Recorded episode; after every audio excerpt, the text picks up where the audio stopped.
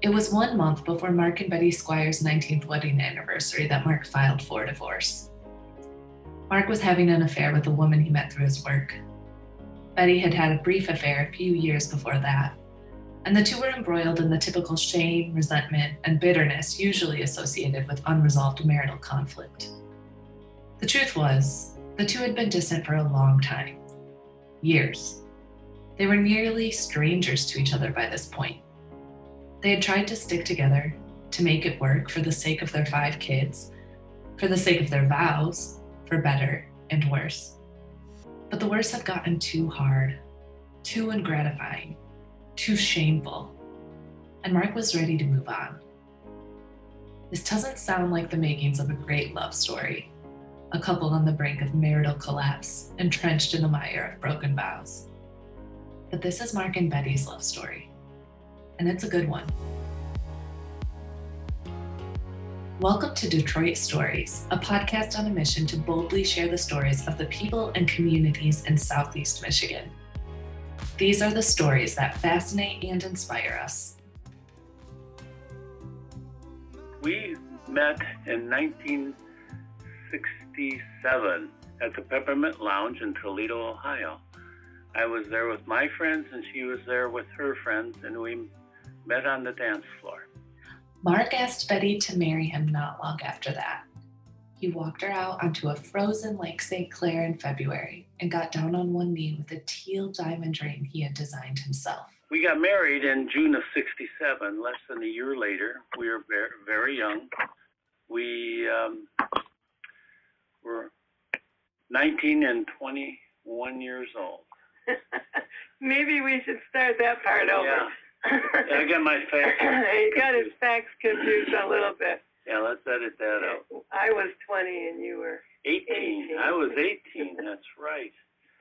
And we met in 66, You- got married in 67. They married 53 years ago in a humble wedding surrounded by dozens of cousins, nieces, and nephews. Betty wore a lace trimmed dress with long sleeves. They tried to outdo each other in pushing wedding cake into each other's mouths. And then they both experienced their first airline flight en route to Jamaica for their honeymoon. After two years, we had our first daughter, a great blessing to us. And then uh, we had four more children after that. The first four children are two years apart, and the caboose little boy uh, was born in five years after the fourth one. From the outside, Mark and Betty kept up the appearances of a model family. Mark was a well respected police officer, and Betty, a model homemaker. They were active parishioners at St. Athanasius Parish in Roseville. Both taught religious education. But there was more to the story behind closed doors.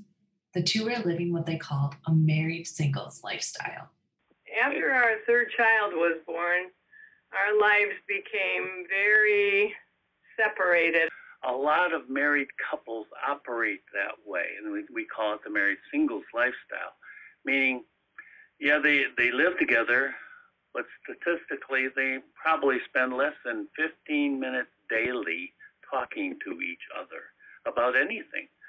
And uh, when they do, and the marriage is breaking down, they're only talking about the children, the calendars, the the all the important yet unimportant things about life.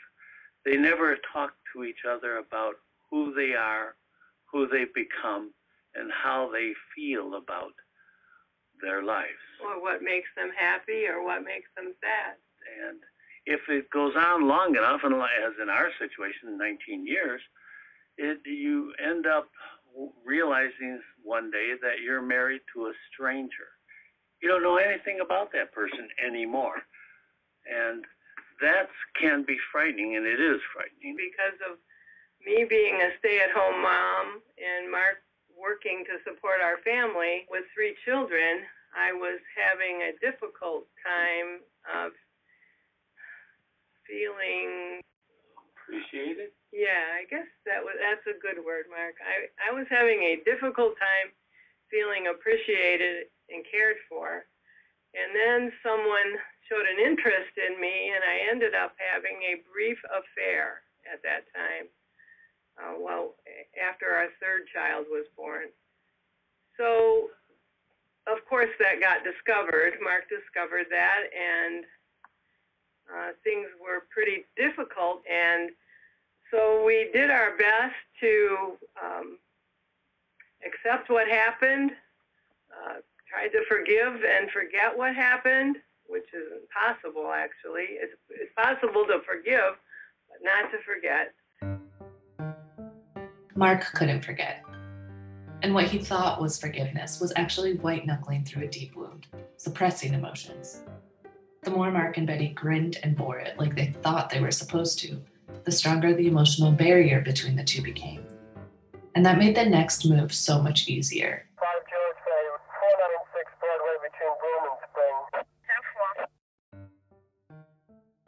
As a police officer, Mark was dispatched to thousands of homes to investigate domestic violence. On one occasion, he responded to a home where the violence had risen to an acute level, hospitalizing the woman for days. Moved by the woman's injuries and circumstances, he chose a strategy and a course of action designed to protect her from future assaults. But it did little to protect him emotionally. For several months, Mark was having an affair with the woman he protected before deciding it was time to file for divorce. I was Good so question. desperate. I was so devastated about our marriage and our family. It wasn't what I had hoped for in our future when we said our vows to each other. Betty wasn't delusional about their relationship. She knew it had problems. But there was something about the finality of that decision, what they called the dreaded D word. Betty couldn't accept it without a little more fighting. I was looking for anything that could help us. And in the church bulletin, I found Marriage Encounter and I called them. And they told me after I shared what was going on with our life they told me about Look Again and that I, we should sign up for Look Again. Look Again was a retreat designed for couples overcoming marital issues with the hope of reconciliation. There were talks teaching various communication methods, and a portion where the couples wrote letters to each other. But the weekend offered, by no means, the seamless reconciliation Betty envisioned.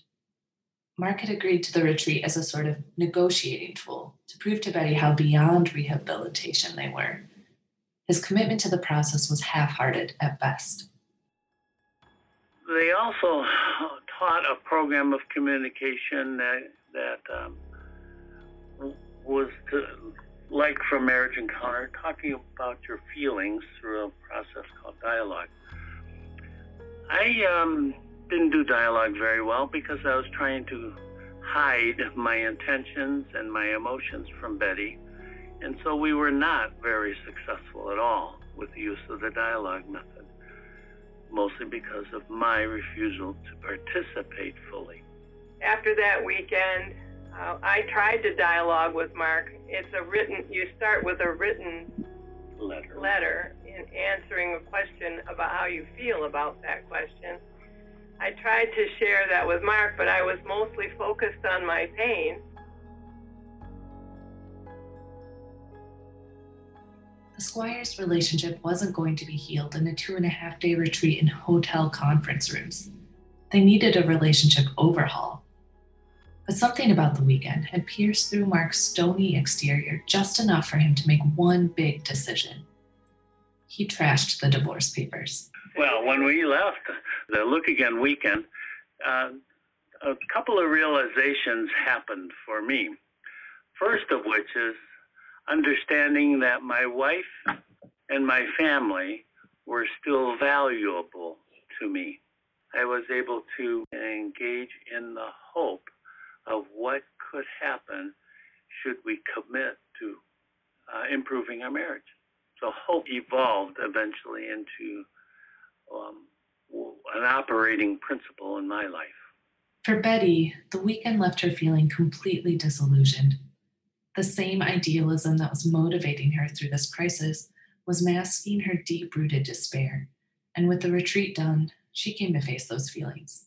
Betty had a nervous breakdown and ended up in the hospital psychiatric ward for five days. I ended up going to a, a therapist, two different therapists. I spent six months talking to a therapist who let me just talk about how upset I was with Mark. And then I finally left that environment and found a different therapist who helped me work on me. In that experience, for another six months, I was able to rediscover who I was, uh, re- rediscover that I had value, and, and I became a lot stronger emotionally. But that took some time and some focus on, on myself. Meanwhile, Mark wrestled with his previous resolve to end his additional relationship.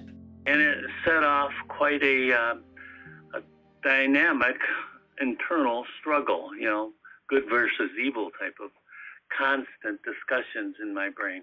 I struggled the next two years um, terminating that relationship with the other woman.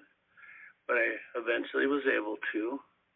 And we then struggled, you know, the recovery period, the um, detente, if you will, where, uh, where we uh, began being civil toward one another once again. Look Again may have not been the heartwarming reunification weekend Betty had hoped for, but what it gave the Squires were things they didn't previously have a sliver of hope, the belief that maybe divorce wasn't a given, a few rudimentary tools to start the clumsy communication process. It didn't get them to wedded bliss, but it got them to civil. Four years after our Look Again weekend. By that time, we had stopped using the, the D word. When we weren't throwing that divorce word back and forth at each other anymore.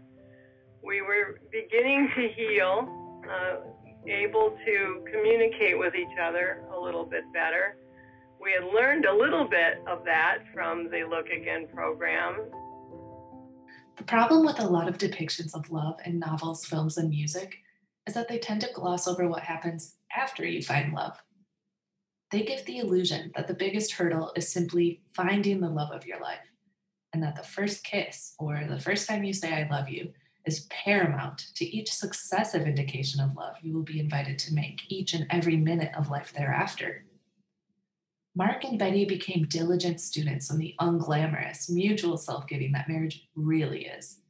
In the thousands of details they learned about each other that had previously gone unnoticed. In the practice of intentionality, learning to not take each other for granted. They developed a few marital practices that they continue to this day. And it wasn't overnight, as romantic fanfare may have you believe, but minute by minute, decision by decision, they grew closer to each other. The antidote for the married singles lifestyle is a commitment to daily communication and closeness, doing being together every day for more than 15 minutes. Just being with each other can be such a um, cure for the married singles lifestyle. As we pray together daily, we reflect with gratitude on the events of the day because we pray together each night holding hands. And uh, it's the praying together helps to, to fortify the closeness of the marriage. You know, it helps to strengthen our marriage.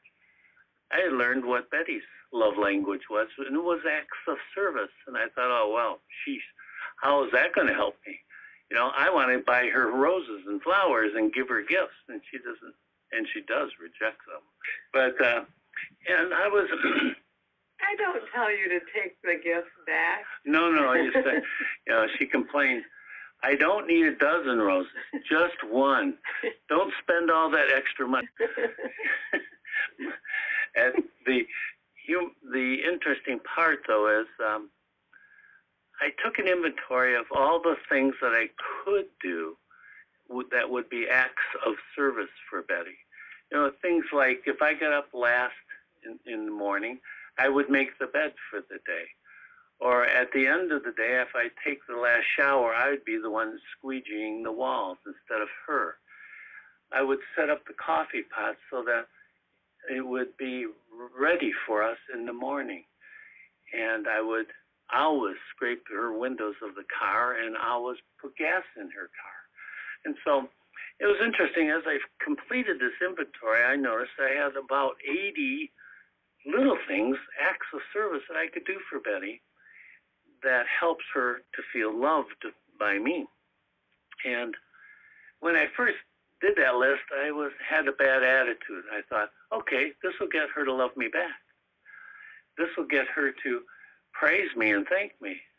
Well, that really wasn't forthcoming. And then I had to shift my attitude with I'm not doing it to get reciprocal praise. I'm doing it because I love her. Once I made that leap in attitude, every act of service became a joy. Mark's love language is physical touch. So I've learned to spend more often. I I will hug him and kiss him and be next to him, touching, and he appreciates being touched. Yes, holding hands.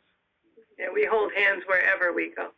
One of our favorite places to hold hands is at church Four years after the Look Again retreat, Mark and Betty were sent a letter asking them if they would help bring a Canadian Catholic marriage program for struggling couples to Metro Detroit. The Retrouvaille program, French for rediscovery, was started by a French Canadian priest during the late 1970s during the height of divorce rates in North America. A Wall Street Journal reporter described it saying that if Marriage Encounter is a tune up, then Retrouvaille is an overhaul the letter came, it was like a message from God. This is an opportunity for you to help other couples. So we went to the meeting to find out what it was going to be about and and agreed that we were in a, a place where we thought we could give back at that time. And it has blessed us ever since. Uh, the very first weekend in the Detroit area in 1991 helped us to write our story and share it for the sake of other people. It seemed implausible having a couple fresh on recovery to start sharing their story. But this is exactly the type of couple Retrouvaille thrives on. The session leaders are all graduates of the program and share before and after stories, much like Alcoholics Anonymous. Attendees are there to see reunification is possible, even if it's not pretty, so when the squires got a letter inviting them to share their story, it was an answer to prayer, a confirmation that they had made progress. And sharing their story seemed to be a crucial step in their marital formation, a grounding experience that let them hold on to their past without letting it define who they were.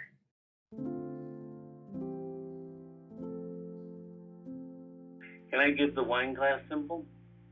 Sure. All right. I, will I'll give you a metaphor for that. Take a, a wine glass or a glass glass and fill it with water. Okay, that water, that clear water, represents your spiritual nature when you came to earth, when you were born and proceeded into life. Choices, bad choices especially, like envy, greed, anger, are like adding a drop of food coloring to that water. You know, like anger, a little drop of red.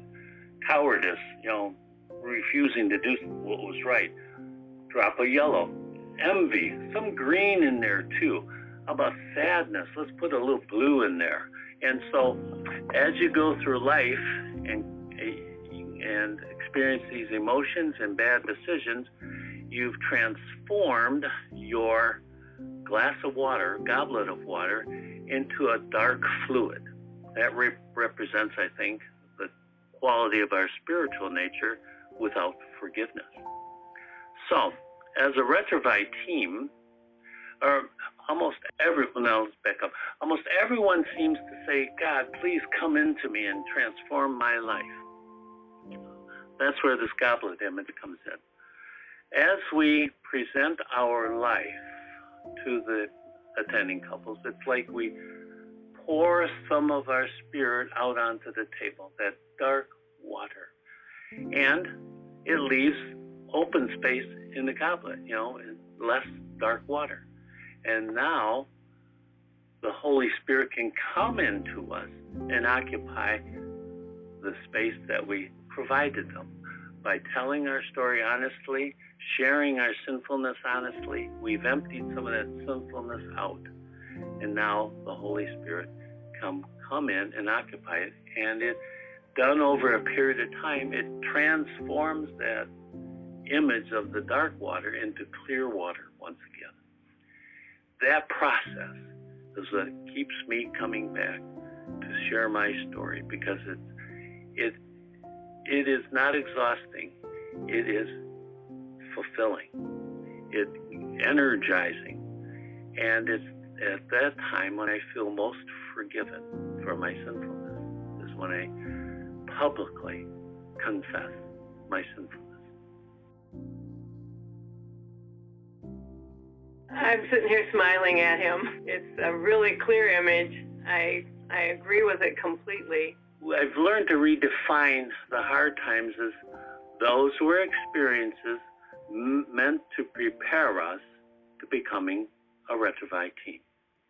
That's one of the axioms that I want to bring to everyone's attention is you're still becoming who you will be in the future. You know, you have today to be your best person. But your best person today is the result of all those past experiences. And they've those experiences are just that. They don't need to be judged as good or evil.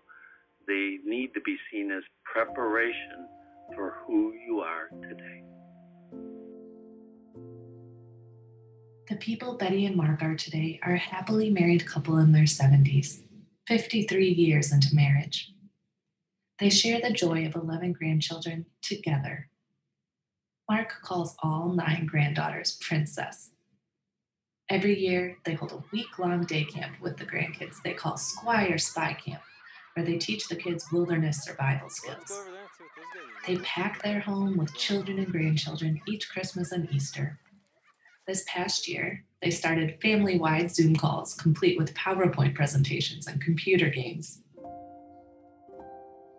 And every single day, they clasp each other's hands, look each other in the eyes, and communicate. It doesn't matter that they spend nearly every waking moment together, that it would seem like there's nothing new to report. Mark and Betty know differently that in each person you vow to love, there is infinite capacity for learning, discovery, sacrifice, and drawing closer to Christ. Detroit Stories is a production of Detroit Catholic and the Communications Department of the Archdiocese of Detroit. Find us on Apple Podcasts, Spotify, Google, or wherever you get your podcasts.